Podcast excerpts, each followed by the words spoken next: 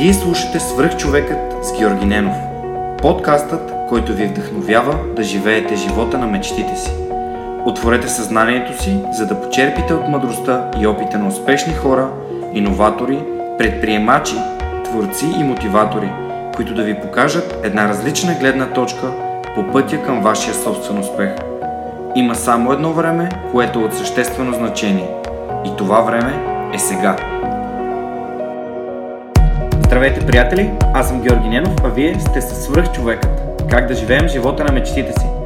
Днес мой гост е Ясар Маркос, организатор и водещ на обучение за личностно развитие, коуч и предприемач. Здравей, Ясар! Здравей! Моля те, представи се на хората, които слушат това предаване. Здравейте! Казвам се Ясар, Ясар Маркос и съм обучител и коуч. В, на международно ниво правил съм обучение в а, редица държави, Холандия, България, Израел основно, Унгария. Като над 8000 човека са минали през моите обучения, над а, 300 обучения. Имал съм щастието да работя хора от по цял свят, дори държави, за които не съм знаел, че съществуват и хора от там са били на мои обучения.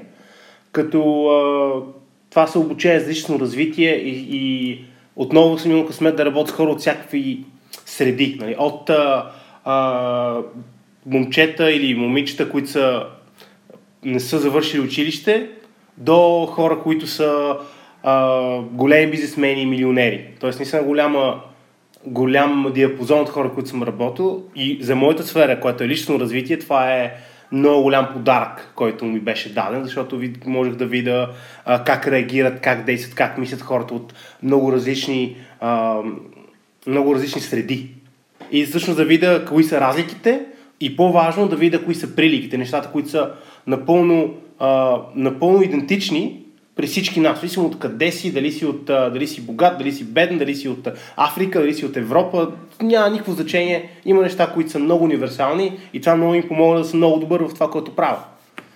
Добре, разкажи ни накратко горе-долу какво представлява едно такова обучение, дали имаш различни обучения спрямо различните периоди от време, с които разполагаш. Ам, просто да се запознаят хората какво представлява едно обучение по личностно развитие. Защо те питам? Защото аз съм бил на такива обучения и искам хората да се запознаят с това, че не е секта. Това е нещо много полезно, а, средата е много подходяща и хората, които ги провеждат като цяло, а, не всички разбира се, но а, хората са много компетентни и могат да ти помогнат на теми, на които ти просто не си се замислял. Да, може да започнеш най, от най- да. обикновеното. Не казвам за най- да. всяко обучение за лично развитие, ще кажа за тези, които аз провеждам. Да, да, да. има, има някои много добри в света. Моето нескромно ще прозвучим, смятам, че е едно от тях. Има и други много добри, на, които, на повечето, които съм бил. Има и кои, които не стават. Така че не искам да ги слагам всички в един кюб. Да. Както във всяка сфера не мога да сложиш всичко в един кюб. Няма как. Има...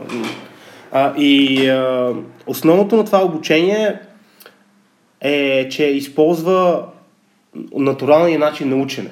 Тоест, както учиме като малки деца. И това е обучение, в което ти се потапаш в дадено преживяване и се потапаш за така достатъчно дълъг период от време. Основното обучение, което почнах да, да вода и всъщност където се научих да вода обучение такива е, е 7 дни. 7 дни по 12 часа на ден, в които ти работиш над себе си, получаваш малко теория, но много повече практика, комуникация, дискусии и, и много, много, много предизвикателства. Ако говоря като структура, първите 4 дена там се полага основата, има отново много действия и много така наречени игри, но те са неща, които просто те предизвикват и предизвикат теб с теб. Това е най-готината част. Карате да видиш себе си под друг ъгъл, а нас понякога ни е страх това да го правим. Там често е много трудно да го избегнеш и така успяваш ти да научиш себе си на нещо. Най-добрите обучители по лично развитие, те Естествено, че умеят да дадат техните знания, но всъщност умеят да ти покажат как ти да случиш от себе си. И как да видиш къде, къде правиш нещата, че да работят и къде не работят. И след тези 4 дни, тъй като в залата, в конферентна зала, всички ти може да си крал или кралица и да знаеш всичко и да имаш да знаеш всичките най-добри цитати на най-добрите предприемачи и най-готините хора на света, си чел но това не е достатъчно. И след тези 4 дена в Холандия правиме част, която е навънка. Аутдор. Тя е извън, извън залата, те са навънка, без пари, без храна, за а, два дена, три вечери, в зависимост от, от версията. Всъщност да видят как да имплементират това, което са научили, да могат да се справят всяка ситуация. И то не е да оцеляват, защото това не е, това не е survivor, нали? не е идеята да оцелееш. Лесно е да оцелееш. Идеята е дали можеш да прекараш на зверски, зверски готино. Да имаш mm. два дена, за които да разказваш на децата си. Всъщност това им казвам. Направете така, че да имате преживяване, на което може да разкажете на децата си. И, и някакси те се сблъскват с реалността там. Защото може да говориш всякакви неща, но в крайна сметка трябва да действаш. И в тези обучения, добрите обучения, има страшно много действие. Okay. Тук... Извинявай, че те прекъсвам. А, мен ми звучи като адресиране на най-важния проблем, а, да, из, да излезем от зоната на комфорт. Готиното е, всъщност, аутдор частта на готиното, че зоната на комфорт просто я няма. Тоест, ти се поставя в ситуация, в която няма зона на комфорт. И виж това колко е освобождаващо. Защото като си до зоната на комфорт, това е предизвикателно, и ти отиваш за малко, пробиваш, разширяваш и се връщаш. Но като те поставят на такова място, ти просто ти няма къде да се върнеш. Да. Буквално. И това има невероятно освобождаващ ефект. Хората правят неща, които не са си представили, че направят. Прекарват си по, по начин, който са си представили, че прекарват, само защото вече не мислят за тъпата комфортна зона. Като не е тъпа, нали, в момента, в момента пресилвам, тъй като тя е изключително важна. Ако си през цялото време извън зоната на комфорт, ти ще прегориш. И това не е добре. Но понякога е хубаво наистина да, да, да направиш така, че нея да я няма за малко. Да се поставяш в ситуация, в която просто ти да не можеш да се върнеш лесно към нея. И това е много освобождаващо и там това правим. Много, много разширява като, като какво означава комфорт за теб. Тоест да контролираш това дали си вътре или извън. Да, но да контролираш с все едно, все едно катапулт, примерно. Катапултираш от, от самолет, нали има това. Като натиснеш копчето и край, и катапултираш. Не. И трябва да ти миг смелост, штрак и си аут. Не. Да, докато ако трябва да натиснеш 10 пъти и може да спреш всеки един момент, вероятността да го спреш, а, да се върнеш комфортна зона е много голям. Това е това, което имам предвид. И като комфортна зона може да е, може да е всичко, нали? може да е скачане с бънджи, а, това да е излизане от комфортната зона за някои хора, а друго, друго излизане от комфортната зона други хора да имат връзка. Да. Защото има много хора, които те живеят извън зоната на комфорт на другите, тези рискови, те постоянно ходят адреналин, адреналин, адреналин, те са адреналин джънки. Те ако нямат адреналин, им е комфортно. И всъщност за тях не е това да е комфор... не е това да се извън зоната на комфорта. За тях зоната на комфорта е да успеят да се забавляват и да им е добре, просто е така, като седат с някой и няма нищо уж толкова адреналино, просто като си говорят с някой. Или като имат връзки, или като правят нещо едно и също, едно и също, пак и пак и пак. Така че нашия мозък е такъв много интересен и може да свикне с всичко и всичко може да е зона на комфорт. Абсолютно всичко. А, да се върнем на преживяванията. Всъщност тези преживявания, ти как, както ти ги описа, това са преживявания, които не струват пари. Поне така, както каза, че хората излизат от а, нямайки пари. Тоест, искам да направим а, тази връзка между парите и преживяванията. Да. Парите са инструмент. Не съм специалист по финанси, имам хора, които приятели, познати ментори, които специалисти по финанси и много често ги използвам, защото парите са един много важен инструмент. И това, че нямаш в момента пари, не означава, че след 5 минути няма имаш пари. Не означава, че не мога да използваш пари. Не е задължително да го направиш, защото има много други инструменти, които могат да донесат същите, а, същия резултат. Понякога парите са на лесния начин и не е лошо да се използват. И хората, които са навънка, те често могат да придобият пари.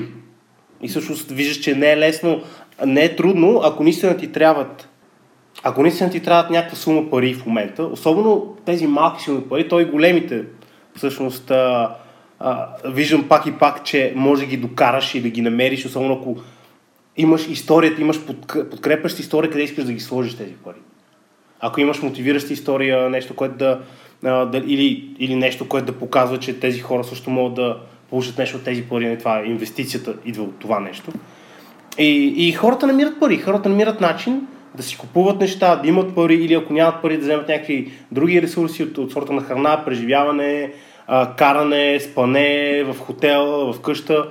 Всичко е възможно. Дали ще използваш парите, дали си от тях. Да, ти избираш. Те тръгват без пари, но означава, че не ползват пари. Да, да. Това е всъщност интересно. Да, супер.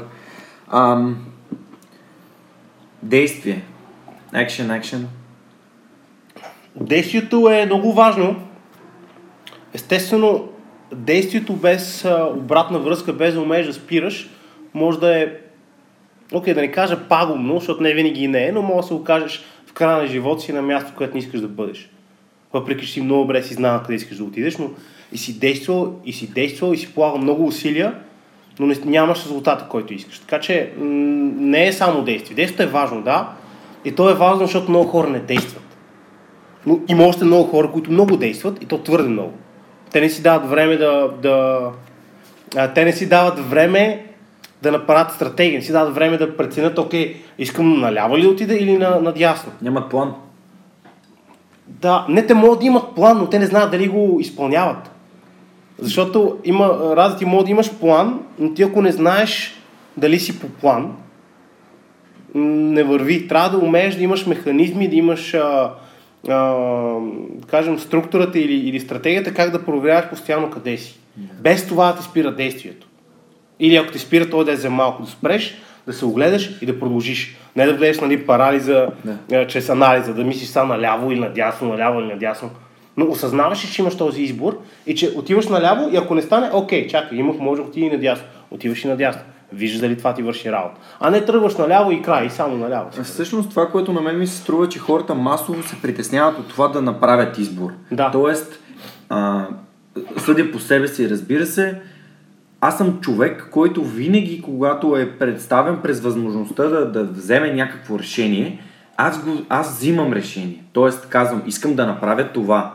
Правя го и казвам в последствие, окей, това не беше добро решение, но се учи от това, което съм направил. А, повечето хора някакси ги е страх. Защо, защо го казвам? Защото работата и връзките са две от сферите на живота, които масово страдат. Точно поради това, че Да. те е страх да вземеш решение.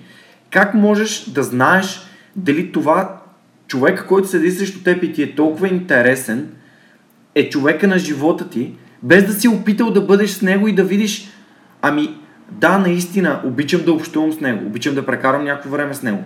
Или работата, която имаш, да, харесва ми, доставя ми удоволствие да ходя на работа. Не, не ми харесва, пречи ми, има неща, които ме дразнят. Нали? Целта е да знаеш дали едно нещо е твое чрез проверка. Поне аз така се водя в моят живот. И когато се опитам да правя разни неща, аз последствие се обръщам и си казвам, добре, окей, правил съм го, еди колко си време. Има ли нещо, което ме притеснява или не? Та, м- дори понякога аз, без да имам визия за дългосрочен план, опитвам да връщам времето назад и си казвам, добре, това не беше добро решение, но вече ще знам, ще мога да проверя, имам някакви механизми, които ще използвам за другия път, за да не стане пак същата грешка. Добре, това, е, това звучи много готино. Аз даже в една от книгите, които а, прочетох, един подкаст, а, който слушам и който ме вдъхновява, се срещнах с един американец, който разказа за важността на това да имаш визия, която да следваш, т.е. действията ти да са целенасочени към това да, да, се, да се приближаваш до дадена цел и се стремя да го правя. Да. От тук бих перефразирал малко, ще се задам нова дума. Смисъл, смисъл насочени. Okay. Действията да имат смисъл за теб, защото целите се променят много бързо. И една цел е просто начин за мен, естествено. И от това, което съм виждал, една цел е просто начин да се доближиш до, до визията или до мисията, която имаш. И, но не винаги задължително да я достигнеш дори. Може да минеш леко отстрани от нея. Или да разбереш, че има всъщност много по-добра цел за теб в един момент. И защото понякога хората се, много се вглъбяват в някаква цел и забравят по-голямата картина. Забравят, че те искат да са свободни и, и гонят богатство. Да. Не казвам, че не трябва да си богат, но не трябва да забравяш ти защо си искал да си богат или финансово независим. Защото нали, това е голямата разлика. Дали богатството носи свобода или дали финансовата независимост носи свобода. Mm. И, и, и, и това е да не забравяш тази визия и всяко твое действие има смисъл, да носи смисъл за подобряване на твоя живот. Mm. Аз а, така, една история моя, като а, аз съм завършил медицина и в момента правя нещо тотално различно от медицината.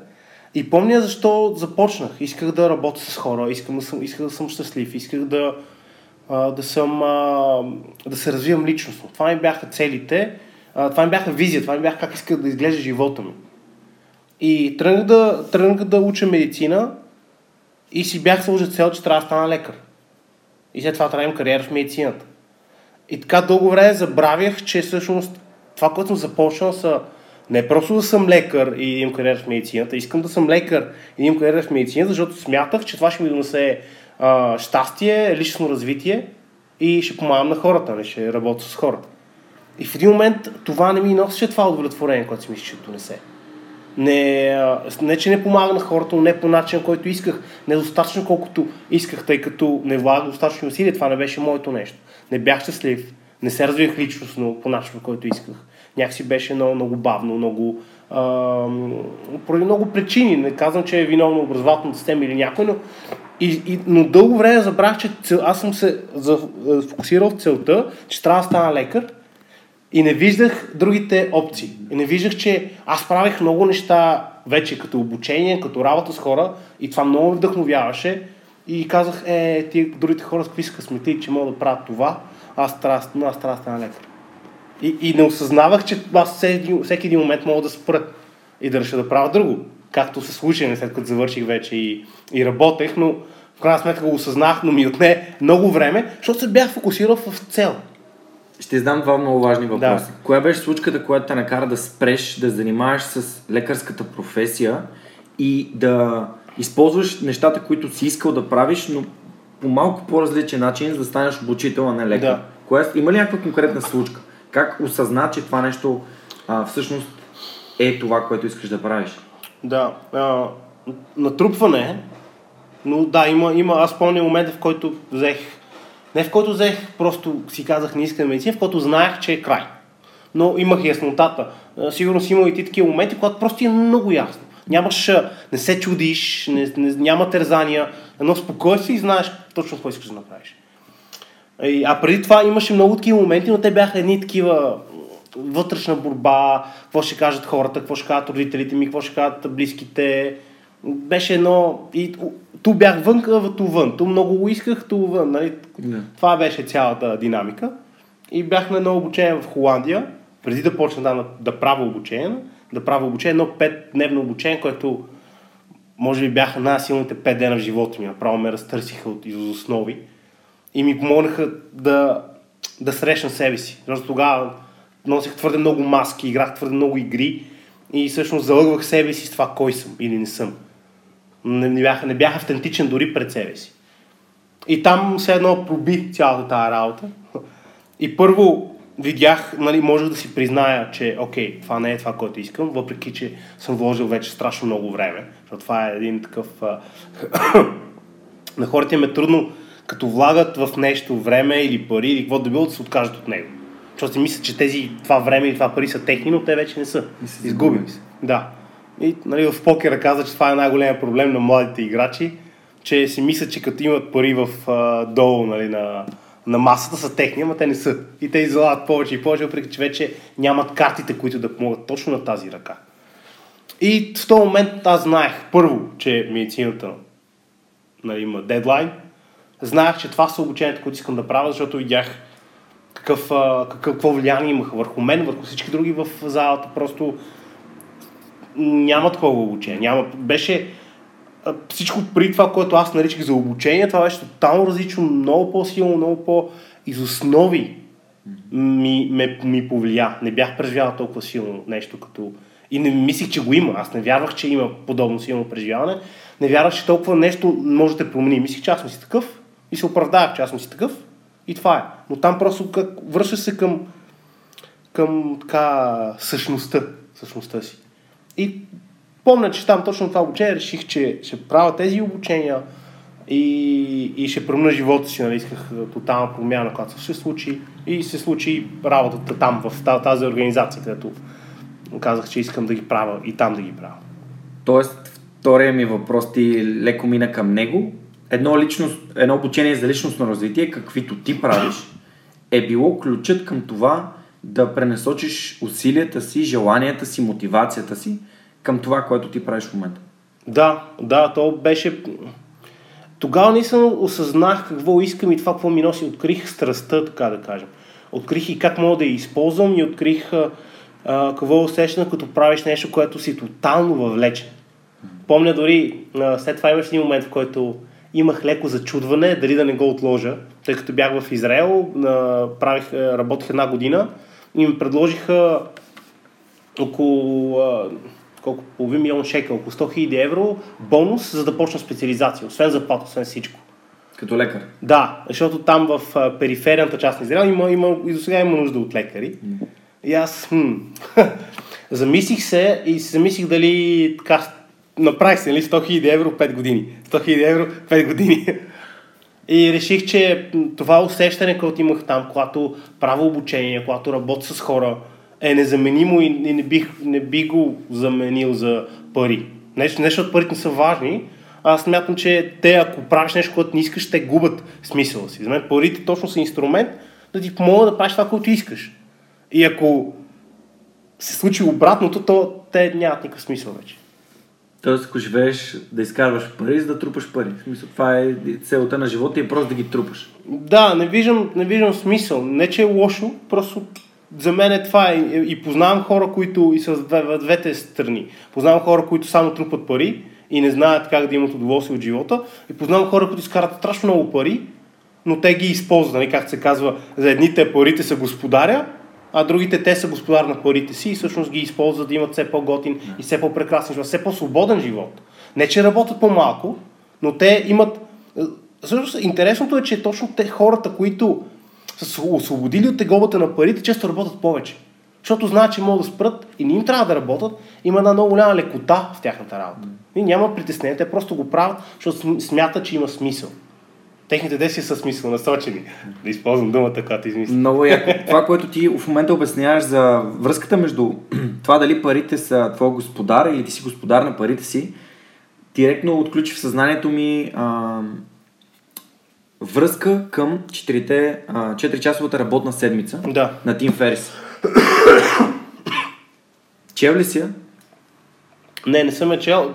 Знам за какво. Тоест, чел съм много около нея, но, но не съм чел а, а, съм, на Тим Ферис произведението всъщност. Това е нали, първата му книга на Тим Ферис. Да. Аз я искрено я препоръчвам. 4-часовата работна седмица. Има издадена и на български. Да. Не знам колко е чита в превода, защото аз я имам на аудиокнига и самата книга на английски. Но там той обяснява доста добре как да избягаш от ам, рутината, от това да, нали, просто да ходиш на работа и как да използваш парите си, затова те да ти носят удоволствие от живота, т.е. да си освободен. Да. Това за него е а, свободата, много, много готино. Добре, като минахме към книгите, има ли книга за личностно развитие, която ти е направила по-силно впечатление? Има ли нещо, което специфично може да препоръчаш на хората, които слушат епизода? Мога да препоръчам много книги.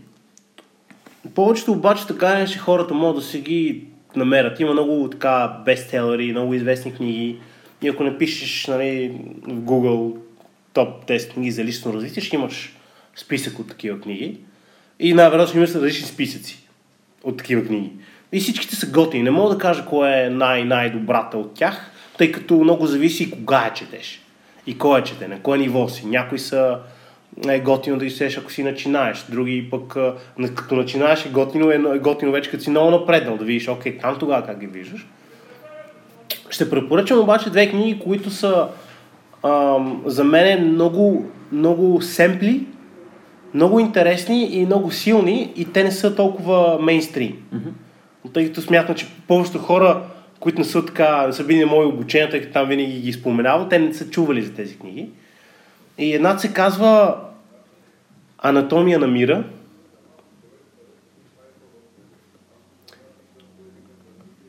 а другата се казва лидерство и самозалъгване.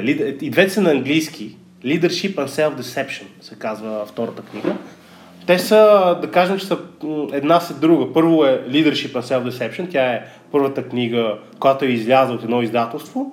И след това излиза втората, която а, чисто в книгата, защото те са като истории, но в тях, в тези истории е много инструменти за лично развитие, които са дадени като семинари в самата книга. Лидерството е като издаване преди, Анатомия на мира като история е преди. Тя е пред историята на, на лидерство и а, самозалъгване. Не звучи добре на български, но е... И всъщност и двете работят а, с а, този основен момент, че всички имаме проблем и най-големият проблем е, че често не знаем, че имаме проблем. Мислим си, че нямаме. Мислиме, че сме прави и самозалъгваме се, че ние сме прави, че ние знаеме повече от света, от другите хора. Както казва, нали, имаше дори в интернет много често появяват като картинки. В метрото, примерно, седат а, 10 човека и всеки от тях си мисли, е, тия другите колко са зле, виж какви са, нямат никакъв живот в тях, толкова изгледат изморени, тъжни. И всеки един от тия 10 си мисли, че той е специалния и другите не са.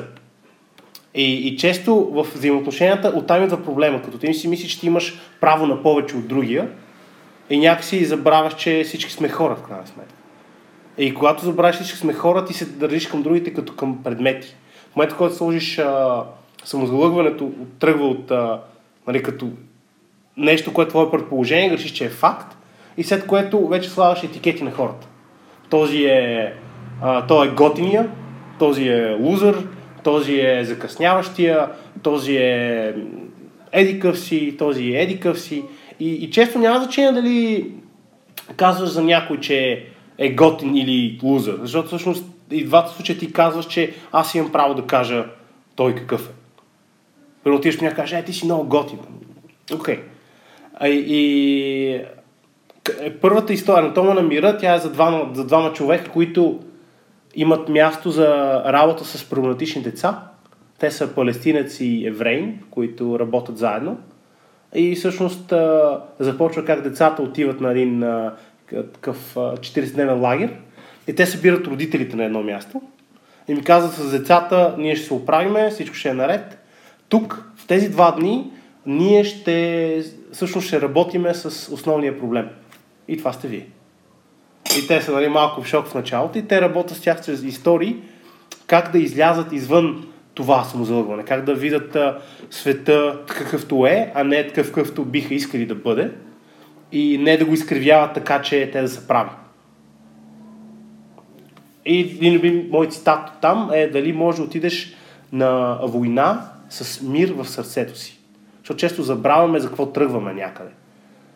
Ти си, ти спомена за връзките, ти си във връзка, карате се, примерно, имате спор, и след това ти искаш да победиш в спора и да си прав и тя да е виновна или той да е виновен, нали, ако става въпрос за... И забравяш, че всъщност основната, ти, основната цел е да имате добри отношения. Искаш да имаш мир. Но в момента на, на ядосването залъгваме, че ние сме прави, че, че другия е грешен, ние сме прави, искаме да победим. Искаме да, да дори не конфликт, искаме да унищожиме други. Дори като аргументи. Само. Това ми звучи като войната на егото. Да, да, идва, идва от егото, идва от желанието да сме прави. Защото като направиш, като кажеш нещо и ти искаш да докажеш, нашия мозък и така и работи, иска да докаже, че си прав. Че ти си направил правилното решение, ти си казал правилните думи, че ти имаш правилното вярване за света, правилната вярване за, други, за другия човек. И трудно приемаме, че сме сгрешили, защото това означава, че трябва да се променим. Ако твое вярване за света е грешно, това означава, че трябва да го промениш. И това е болезнено за нас. И, и избягваме от него. И това е пагубно. Пагубно за личностното развитие, пагубно за връзките и може би най-пагубно е за бизнеса, защото там това се наказва много, много бързо от конкуренцията. Добре, като минахме към бизнес, книги за предприемачество. Втората книга всъщност е точно такава, затова така я оставих. Тя е, тя е точно за лидерството и как като лидер, как се отнасяш към хората. Дали и как да ги каниш към това да са а, по-способни, да са по-креативни, да са по- а, не да ги караш да бъдат. Защото разликата между нали, това, между да си лидер и просто шефа, нали, в лошия смисъл, не че шеф е лошо, е това, че не иска да ги натисне. Иска те за него са някакви предмети, които трябва да свършат работа. Докато един лидер, той умее да им каже хора, заповядайте. Той ги подканва с пример, с поведение, с уважение, че те са хора и те имат нужди, имат силни страни, имат и слаби страни, мои да грешат, но мои да правят и невероятни неща. Той ги подканя към това. Той ги вижда като хора. И когато видиш като човек, ти умееш да се свържеш с него. А без връзка лидера не може да работи. Без връзка никой няма да работи за те дълго време, няма да работи със сърце. И всъщност там е идеята, нали, как а, нали, първата история показва как един човек е променил точно своята компания, която е вървяла надолу, защото той си мисли за много, нали, той е най-големия и другите са зле и не правят каквото трябва. И само една промяна на, на поведение, когато приемеш другите, може да помогне на, на една компания да се възроди. Защото дори казва, че културата в една компания, как беше? Culture eats strategy for breakfast. И всъщност това са книги за как да създадеш култура, която да помага на развитието. Стратегиите идват, но културата е много важна част. И то не говоря ли да, да си културен, а да имаш култура, която да помага напред. А, като спомена това за шефството, мен ми в ключовата дума, която излезе и асоциацията, която получих, беше иерархия. Тоест, иерархията, аз съм шефа, вие сте по-ниши от мен, пречи на бизнеса. Това е, може би, някакъв много важен съвет, особено за хората, които те първо започват да развият собствения си бизнес. Не съм сигурен, че пречи. Иерархията не означава, че някой е по-виш някой е по-ниш. Това означава, че в някаква структура ти имаш определена роля и те имат друга роля. И, и според мен точно това е проблема. Ако мислиш, че ти като си лидер, другите са по-ниши, това ти не си истински лидер. А, ти просто имаш, имаш а, решаващата дума, ти имаш право да решаваш в тази структура, в която сте. Иерархията може да е много полезна. Въпросът е пак човека да не, да не се самозабравя, да, да не взима от иерархията бенефит, да не взима неща, които не са му необходими. Да не тръгва, нали, сега, сега ще имам много, най-яката кола, най-якото за паркиране, много пари е за вас, нищо, защото аз съм шефа и ми трябва. Не, да видиш, окей, кое наистина е essential, но това ти да вършиш работи като лидер максимално добре. Защото ти ако си, ако всички сте на едно ниво и няма кой, защото ако няма лидер, ако няма шеф, ще има неформален шеф. Това е наше човешко поведение, няма как да го няма. Винаги има човек, който взима така по-голяма част от тежестта и който каза хора, хайде напред. Който хани, кани хората напред или вече в по-лошия случай използва страха, използва някакви други методи за, за влияние, които м- по-скоро преси, пресират хората. И иерархията винаги ще, ще има. Въпросът е пак да не, се, да, да не става самоцел. Тя е идеята да даде възможност на, на този лидер да гледа отстрани. Той да може да види голямата картина. И това е единственото нещо, което, за което той трябва да мисли. А всичко останало е просто желанието им да сме специални. Да. Така че това, че трябва, трябва да си специален е проблема, а не това, че си шеф. Да си шеф не те прави специален, правите просто шеф, човек, който трябва да гледа голямата картина. Тоест, с един съвет към хората, които са шефове, формални или не, е да водят чрез примера си. Да, и пак, примерно означава, че те, трябва да правят всичко, което другите правят. Но трябва да са готови да го направят и трябва да имат разбирането за трудностите, които могат да имат хората там. Трябва да умеят да влагат усилията, които те влагат, понякога по друг начин. Понякога не по същия начин, тъй като просто имат различни функции. Защото има шефове, които пък обратното, които те, те уж са шефове, ама не са. И това пак е лошо. Тоест, ако има иерархия, тази иерархия не се спазва. Тоест, те са винаги вътре, като някой не може да се справи и за малко, те отиват и му вършат работата и този човек никога не се учи. А, въпросът е къде е баланса между това да ти да можеш да помагаш, да, да подкрепяш и да, да, си, да си водеш и също време да си окей, okay, да си достатъчно уверен, да оставаш хората, които работят за теб или с теб, да грешат и да си окей okay с това. Защото това означава да ги видиш и като хора, да си окей okay, да грешат, да знаеш, че това е нормално. Ти ако можеш да го правиш, те още не могат, те още не са се научили, примерно. Ти имаш малко повече опит от там, но означава, че си по-добър от тях. Просто имаш повече опит. По-добър си даденото, даденото нещо, не си по-добър като човек, като качества, като, като въобще като цяло. И, но това, за това трябва така много голяма увереност. Или, както казват, много големи топки. Да си си окей, okay, хората около теб да грешат и ти да, да си спокоен, без да тръгваш да ги посичаш, нали, как можа ти Не. да сгрешиш и как можа това го направиш. А, Да бъдем автентични, да бъдем автентични като шефове, ам, някакси според мен хората масово имат различни лица. Тоест, не казвам, че са лицемерни, просто по различен начин показват себе си на различните места, в които се социализират. В Да. работа, в къщи, с приятели, в непозната среда. А хората са различни. И Според мен, един от ключовете на, на успешните хора е това, че те са автентични навсякъде.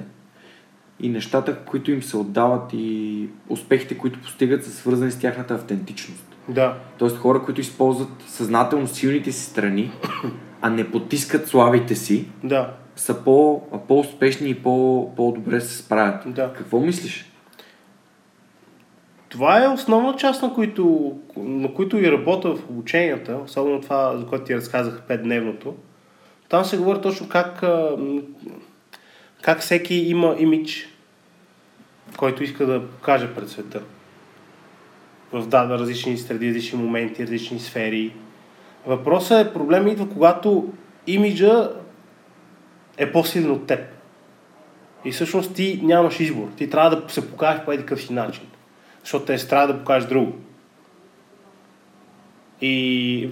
А не, че е лошо да имаш имидж, защото това е окей, на, на различните места си изисква различен начин на поведение. Това означава, че не си автентичен, но не си автентичен, когато нямаш избор. Когато ти не можеш да покажеш и не можеш да действаш по начин, който смяташ, че трябва да, да действаш, защото те е страх.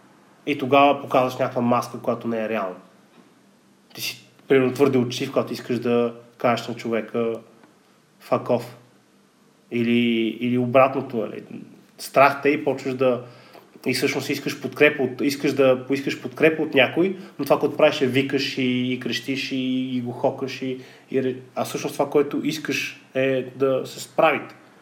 И това всички са неща, които махат автентичността, те спират. И това трябва да се научим да използваме. То да учиш да използваш силните страни е да можеш да, да използваш тези, тези неща, а не те да използват теб. Това е да използваш своя имидж, това както мога да изглеждаш и как може да се държиш и начин, по който може да се представяш. Примерно аз като обучител, окей, аз не съм а, 24 часа обучител на сцена. Това е един имидж, който е там. И аз го използвам. Аз не че не съм автентичен, но аз не винаги се държа по този начин, но има неща, които са необходими, за да можеш да изглеждаш добре на сцена. Тотално различни са нещата, които са необходими, когато трябва да изглеждаш добре пред камера. В момента това тренираме, тъй като заради предстоящото TV шоу. И там неща, които изглеждат добре на сцена, на камера изглеждат ужасно. И пак не означава, че не си автентичен. Идеята е да, да свикнеш тези неща, за да вече да ги няма в картината и да можеш да се съсредоточиш върху автентичността. Така че това е за мен. Как може да... Точно ти го каза, да използваш силните си страни и да не те е страх да показваш части от себе си или а, образи от себе си.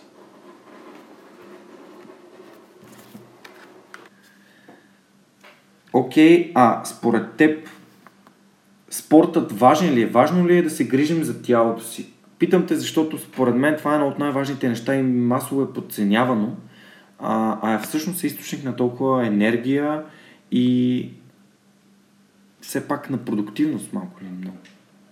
Да, от, да кажем, че от малкото неща, малкото неща, които са доказани да работят за почти всичко. Да- От, от здраве, намаляване на смъртността, намаляване на а, дори ракови заболявания, повишаване на щастието, повишаване на умствения капацитет, а, повишаване на продуктивността, всичко, т.е.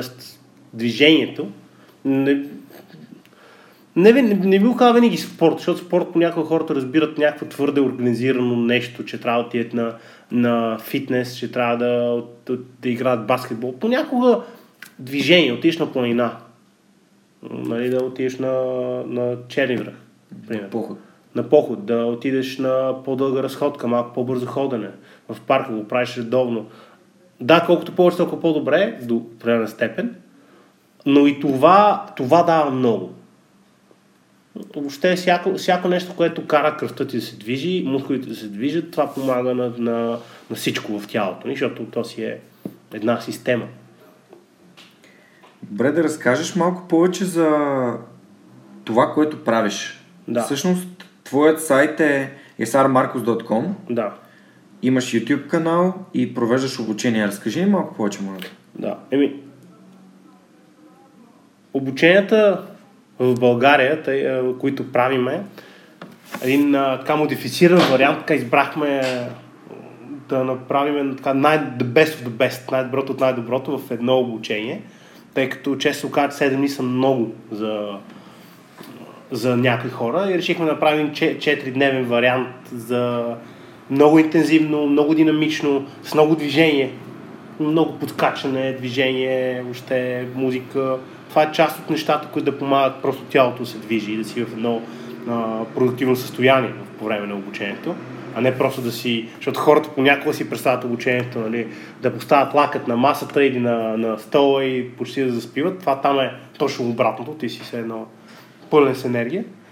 И ходим по жарава, учим се, предизвикваме се, работя с хората много, само на 4-дневното, тъй като е по-малък формат, работа, правя коучинг в рамките на групата с идеята да направи пробива точно от който има необходимо на него. Да не е просто конкретен модел, конкретна теория, която е която е за всички, а работа с конкретен човек, конкретен проблем, конкретно предизвикателство. Така, tailor-made за, за човека. И, и допълнително нещо, което създадахме заедно с а, моят партньор по бизнес развитие, за да могат хората да видят да се докоснат за това, тъй като 4 дена си е инвестиция. 4 дена от живота на човека е много. И особено като почнахме в България, чихме да дадем начин те да видят, да ме видят мен, да видят метода, да видят как работа в едно еднодневно обучение. Това за мен е минимум, който мога да правя. Аз съм виждам дълги обучения, интензивни и едвам, едвам направих еднодневно обучение, където да има все пак заряд и да има полза от него, тъй като колкото е по-дълго, толкова повече можеш да вземеш. Просто толкова по-силно потапена, толкова повече запомняш на ниво, което не мога да забравиш. Тялото запомня, не просто знаеш разни неща. На тези обучения ти правиш неща, не е идеята да знаеш неща. Знанието, Google, Facebook, всичко знаеме, но това често не помага. И това е дневно обучение, го правиме с идеята да е точно това. От една страна да се докоснеш до това обучение, да се запознаеш с такива хора. повече път сме много на следващото в София чакаме 200 човека и и след това, който иска, който иска да направи следващата стъпка, просто извън на следващото обучение на 4-дневното, за да може да преживее още, още повече. Еднодневното обучение, доколкото ти ми спомена, казва живот на победител. Да. Кога е следващото обучение? Следващото обучение Живот на победител в София е на 19 ноември. Иначе има в още два града, ако ни слушат хора и от, от Пловдив, ще бъде на 22 октомври и във Варна на 5 ноември. Да. Окей. Okay. А на yasarmarcos.com могат да проверят кога е следващото обучение. Да, там, там могат да там следят има. твоята активност, нещата, които организираш. Да. А как се казва дългото обучение? То се казва просто победител, ниво едно, тъй като има и ниво 2. Ниво едно е така входното ниво, за мен това е първото по а, наистина докосващо обучение, имаме време да отидем в дълбочина, а не просто теоретично. Горе-долу в един ден и 4 дена теорията е не, не е повече, но има много повече действия, много повече работа със себе си. И на второто ниво пък въобще няма теория. Там е само работа със себе си, работа с, с другите и въобще как да, да се върнеш към това, към своята автентичност. Това би, няма как да го обясна. То е изцяло преживяване. М- победител ми звучи като човек, който е успял. Разкажи ми какво е успехът за Ясар Маркос. Да. Има два, така, две, две неща за мен за успехът. Първата е моята лична дефиниция. Какво е успех за мен? какво. Да, как виждам моя личен успех. И, и това е, да кажем, че професионална гледна точка вече съм там, правя това, което обичам и си изкарам прехраната, това, което обичам и се развивам посока това, което обичам, създавам все повече и повече от него в, а, за себе си, в света и носа приноса, който искам за света по начин, по който аз искам. За мен това си е много готин късмет. Чувствам се така, като правя обучение, се чувствам много м- Абе, като голям късметлия. Да. Че наистина имам нещо, което не много хора имат. Не защото, е, не защото а, съм толкова добър, имал съм късмета да попадна на нещо и да кажа, ой, това е бас якото. И искам да го правя и ме много ме кефи. И всичко отгоре се оказа, което също е голям бонус, защото не винаги е така, че съм добър в него. И тази комбинация от неща просто ме, ме зарежда. И, и другото вече е да имаме в бизнес гледна точка да имаме а, достатъчно голям бизнес, че аз не мога да се съсредоточа изцяло върху моето изкуство, което е точно работа с хора по този начин. Тоест да имаме екипа, да имаме растежа, да имаме а, още цялата система около един бизнес, тъй като бих казал, че още нямаме бизнес, по моето разбиране за бизнес, имаме, така, ние сме стартъп все още, да имаме бизнес, система, която да подкрепя ние да растем и да правим този принос с лекота и се фокусираме върху това, което сме най-добри. И моят партньор неговото е за бизнес развитие, продажби, за мен е обученията, коучинга и още да влияе на хората така, че да се развиват напред. И това е това, което виждам като успех. Има много повече цели, които мога да кажа, колко държави, колко хора, там са милиони, държавите не са милиони, защото няма толкова, че шяха да бъдат. А, иначе успех като цяло, тъй като това ми е работата, да, да виждам какво е успеха за хората, честно казвам, мен не ми дреме какво за тебе е успеха, ако това работи. Тоест, ако го имаш, ти си доволен и ти ще имаш живота, който искаш, изцяло. Моята работа да проверя дали не се самозалъгва някой, но там нататък дали иска да, е, да има мултимилионна компания или да има а, стартъп, иска да работи в някаква компания или една моя клиентка, тя пък отива в Бразилия, имаше успешен, успешна компания, NLP, обучения, заряза всичко, отива в Бразилия с съпруга си и там създават, все още създават, то си е нон процес, но успешно а, така, среда за живеене, средата на нищо в една пустиня на практика. Тоест с вода, с къща и там влизат доброволци при тях от, от различни места на света. И те създават едно, не бих казал дори общество, не знам как да го нарека, но това е което правят те. Те създават място за живеене, където всеки може да отиде, да седи за малко и си тръгне. И това за нея е успех. Тоест това ти, което казваш е успехът е различен за всички хора и всеки го приема по различен начин, чисто просто като дефиниция. Да. И ти следиш за това дали един човек а, следва наистина своята дефиниция за успех по правилен начин. Да. Да. Бих ако кажа две думи, те пак са общи, иначе да. това, което каза е точно. Смисъл и удовлетворение. Това са двете, за мен, най-големите елементи на, на успеха. Защото те са, те са най-важните. Другите идват. Щастието идва. Не смятам, че трябва да гониш щастието. То никога няма да дойде тогава. И щастието идва, радостта също идва. Ако имаш смисъл и удовлетворение. И всъщност има, има редица и изследвания, за, че за нас хората удовлетворението и да има нещо да има смисъл е много по-важно от щастието. А, говоря фундаментално. Защото щастието, един си, както казва, един сметан с долет и си щастлив за 5 минути. Но да знаеш, че това, което си направил, има смисъл, да ти носи едно удовлетворение на дълбоко ниво, това седи. И може да си щастлив за 5 минути и цял живот не е удовлетворен и от време време си щастлив не е това, което, това не е моят бизнес. Моята работа е наистина много дълбокото удовлетворение. И щастието ще дойде. Няма да е винаги, защото винаги има нещо, което така, пребава нещата, но това е част от, част от забавлението, бих казал. Част, част от, от Луна парка, наречен живот. Виенското колело на този Луна парк понякога е много ниско. И хората приемат провала за нещо крайно, за нещо, което става а, общо взето съм забелязал, че когато някой се почувства много долу, а, му е много трудно да изплува и много бързо губи вяра в себе си. Какво е провалът за Ясар Маркус и как по принцип хората приемат провала? Как им помагаш да излязат от, от тия дупки? Хората излизат много лесно от тези дупки, всъщност.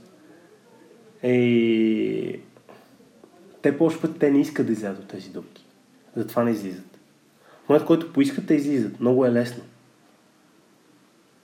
Примерно, начин да излезе човек от дупката е да се разсмее. И тогава се смее и му става готино. Един ме каже, чакай, не трябва ми е готино, трябва ми е зле. И, съм, и много хора има така нещо се ядосат и кофти ме, ти ги разсмиваш и те се смеят за малко и след това има, има два опции. Или да кара да кажат, окей, няма да се връщам там, или дори стават, още се ядосват, че си ги изкарал от там. Защото те не искат. На тях там е добре в момента, защото там нямат отговорност, там могат да се оправдават, че зът е гаден или че те не стават и няма нужда да действат. И, и всъщност ние се поставяме там, защото искаме, защото твърде често, твърде много време сме били някъде, не трябва да бъдем. Или сме залъгвали себе си, че правим нещо както трябва, не сме. И сме изгубили енергията, не сме изморени. И ставаме, мисловно, не говоря физически, жертва на обстоятелството. Това е което се случва. И в момента, който си, че не искаш да си жертва, ти намираш начин. начин да го направиш толкова бързо става човек да смени състоянието си. Просто той е фокус на мозъка. Ако се фокусираш върху... Защото ако си имал провали, си имал и успехи. И в момента се фокусираш върху провал. Ако преместиш погледа върху успеха, това става лесно. Тоест, ако трябва да се прекъсне този... Да има нещо, примерно точно това размиване, аз го ползвам като инструмент. Някой ми казва нещо и аз го правя по време на обученията, аз го правя още по-гадно, но хиперболизирам. И то се размива, не е толкова зле. И той вече е в друго състояние. И от този момент аз мога да го взема и с няколко въпроса да го да помоля да отида в съвсем друго състояние. Много често дори движение. Скачане, тичане, правя нещо, лицеви опори, всякакви неща, които ти няма как да останеш в същото състояние, като ги правиш. И, примерно, Тони Робинс, един от най-големите така, обучители и коучове, той скача на трамплин, на трамплин преди да излезе на сцената да се зареди с енергия, да е в зверски добро състояние. И седи и скача на тръмни 15 минути. Ама яко скача. И повярвам ми, ако скачаш на трамплин 15 минути, е няма как си тъжен. Ти, ти, ти, ти не мог... Невъзможно е. Все едно да танцуваш, ама не си на зверски да танцуваш и ти е, да си ядосан. Не става. Или ще спреш да танцуваш, или ще спреш да си ядосан. Едно от двете. Да, има такава връзка между физическото състояние и умственото състояние. Да. Аз дори ми се е случило да, да играя в футбол. А, живеех известно време в Англия, играйки в футбол, уморявайки се, аз просто дори не можех да говоря на чужди език. Толкова Да, уморен да, бях, да. че а, може би това е някакъв такъв а, подход, чисто физически, за да, за да накараш мозъка ти да спре да мисли за нещата, които са проблем. И веднага се насочвам към фитнеса, който всъщност те кара да правиш същото. Нали, рестартираш се, защото мислиш за физическото натоварване, не за Да, да. умственото такова. Добре, все пак какво е провалът за теб?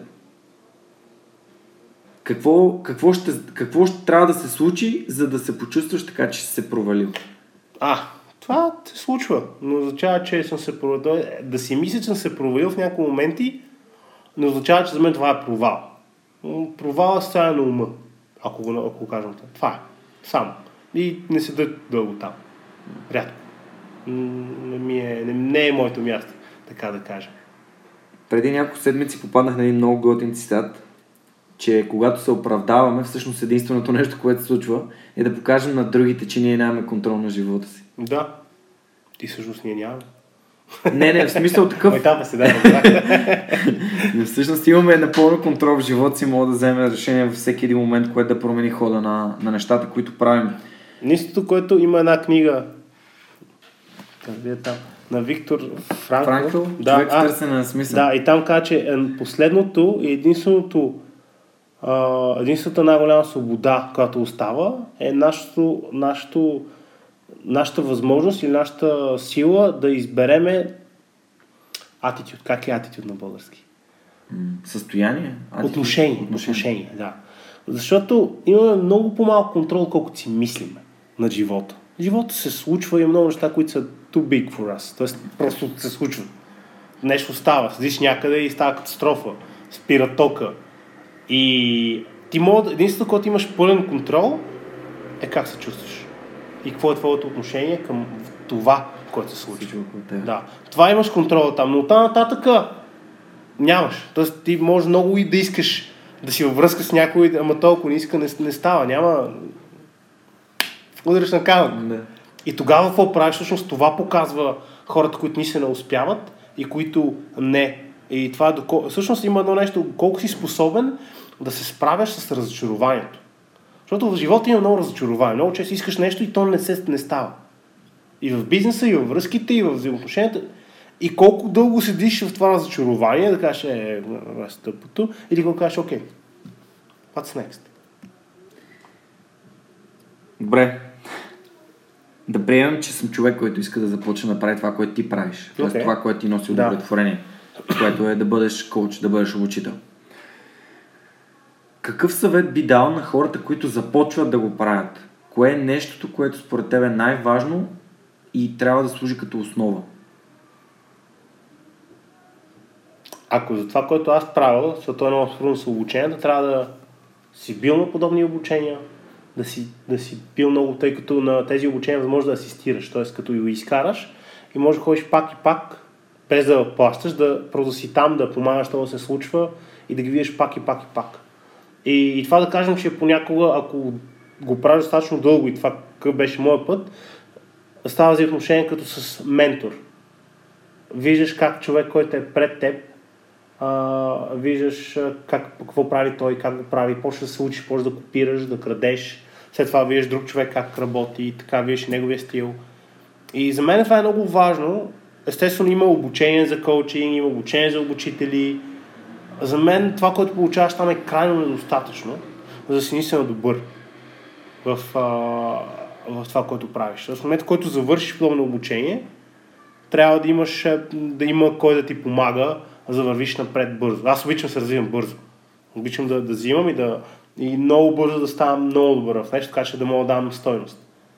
И за мен беше ценно, че имаше кой да ми помага. Имаше човек, който е пред мен и, или често просто отстрани, който може да наблюдава, да, да ме спре, да ме скаса и ме даде обратна връзка, дори да боли. И това много ме дърпаше напред и все още ме дърпа напред. Тук говорим за нещо много важно. И това е средата. Да, средата. средата и то средата, която е правилна за това нещо. Ти може да имаш страхотна среда от много готни хора, но никой един от тях да не, да не може да ти даде а, чисто това, което искаш в тази сфера. Защото средата и менторството е друго. Коучинга и да си ментор е друго. Аз като коуч не е нужно да разбирам това, което искаш ти да правиш. Моята, моята работа ти помогна да намериш ресурсите, за да стигнеш до там. И понякога един от ресурсите е ментор, човек, който е пред теб. Да. И той е част от средата, но не е само той. А е средата, да, е изключително важна, защото на каквото и обучение да отидеш, и това някои хора го забравят, те идват след обучението са в много енергия, много има яко, но ако се върнат в същата среда и не променят нищо, те много бързо попадат отново в старите навици, в старото си поведение. И не, че нищо не се променя, но е много бавно, много, много тягостно. Докато ако с тази енергия направиш промени, не казвам, че трябва да смениш всички хора, които общуваш, някои отиват в... Въпреки, че някои това са правили. Ако тези хора не работят за теб, може това да направиш, но да направиш необходимите промени за средата да ти, да те, да ти помага да вървиш напред. Тоест, цитата на Джим Роун, ти си средното от петимата души, с които прекараш най-много време. Да, ми това е готин цитат, нямам идея, нали знаеш, това математически няма как да го измериме, но тези пет човека са важни. И са много важни. Дали, са, дали си точно средното, на кого му пука, всъщност. С хората около теб, ти учиш от тях, те учат от теб и най-важното, те ти дават стандарта, на който, който се стремиш. Ако сред хора, които а, искат да успяват и искат да, да върват напред живота, ти също го правиш, защото гледаш, и те го правят. Нашия мозък така учи. Гледаме, че някой прави нещо, хората около нас и го смятаме за нормално. Ако от тебе хората са някакви мазеливи и не правят нищо, в един момент ти ще кажеш, аз защо се тепам толкова на тази работа? Вижте какво правят. И, и това е неминуемо. Или, или средата винаги побеждава, ако не я промениш. Тоест имаш, да кажем, че имаш предина, защото наистина имаме много силна воля и може за определен период да, да, да, си, нали, да, да си много силен. Но в един или друг момент средата побеждава. И ако до тогава си направил необходимите промени, гориш. Коя е супер силата на Ясар Маркос? Да виждам потенциала в хората. И да умея да натискам така бутоните, че да го предизвикам. хората си мислят, нали, че коучинга да гледаш грешките. Аз всъщност гледам точно величието на хората и предизвикам тяхното величие. Това е. И както казват, това често се оказва много по-страшно за хората, отколкото а, така, недостатъците. Като предизвикаш тяхното величие. Добре, последния въпрос за предаването като цяло е, ако можеш да се върнеш с машина на времето назад към себе си, би ли си дал някаква информация, би ли си казал нещо, което да, да, да ти помогне да започнеш по-рано да правиш това, което правиш или по някакъв начин да промени хода а, на живота ти по, някакъв, нали, по един или друг начин? А, това е много, много философски въпрос и така трудно ще отговоря да кажем, че в реална ситуация, ако няма да помня това, което е в момента, не би го направил, защото, защото това е интересното на миналото, че ти никога не знаеш други избор, къде ще те доведе. Никога. И едно малко, нали, ефекта на пеперудата е малко. Бях попитал един човек, той беше, учеше медицина в София беше американец. И беше първия курс, който учиха медицина на английски в България. Ужасно беше. Тоест, много зле беше нивото. И го питам, е, добре, ти съжаляваш ли, че дойде тук да учиш а, медицина? Вика, как да съжалявам? Аз нямам идея какво ще да ако бях там. И аз бях, вау, окей, okay, that's... That's wise, това е много мъдро. И ти никога не знаеш, не като кажеш, че това направи грешно решение, всъщност това е някакво предположение, което дали си, нали не, не знаеш. Примерно, тръгваш наляво, бъсвате кола и ти чупи кръка. И ти кажеш, е, колко защо тръгнах наляво? Ама ти не знаеш какво ще е да стане, ако тръгнеш на дясно. Или ако не тръгваш изобщо. Така че, ако, но ако мога да запазя всичко, което е в момента, като знание, като хора, като... М- мисля, че бих отишъл просто на тези обучения по-рано. Това беше достатъчно. Това беше много силен... А... Винаги съм искал да се развивам личностно, но те ми дадоха много по-голямо разбиране какво е да се развиваш личностно. Аз мислих да, да се развиваш личностно е просто трупане на умения. А тогава разбрах всъщност, то е цялата ни освен същността ти, оттам нататък всичко друго, може да го променяш както си поискаш. Всяка история, всяко поведение, емоцията, може да станеш мастер на твоите емоции, да ги променяш и да ги създаваш както си поискаш. И това беше така много голямо м- отваряне на очите. Това е фантастичен начин да завършим предаването. Нестар тук що каза, че ако искате да промените себе си, направете го възможно най-бързо, не отлагайте, направете го веднага на момента, намерете начин да се развиете в сферата, в която искате. Благодаря ви, че избрахте този подкаст. Благодаря на Ясар, че беше мой гост днес. Благодаря ти. И се надявам за бъдеще да продължавам да съм източник на вашето вдъхновение. До скоро!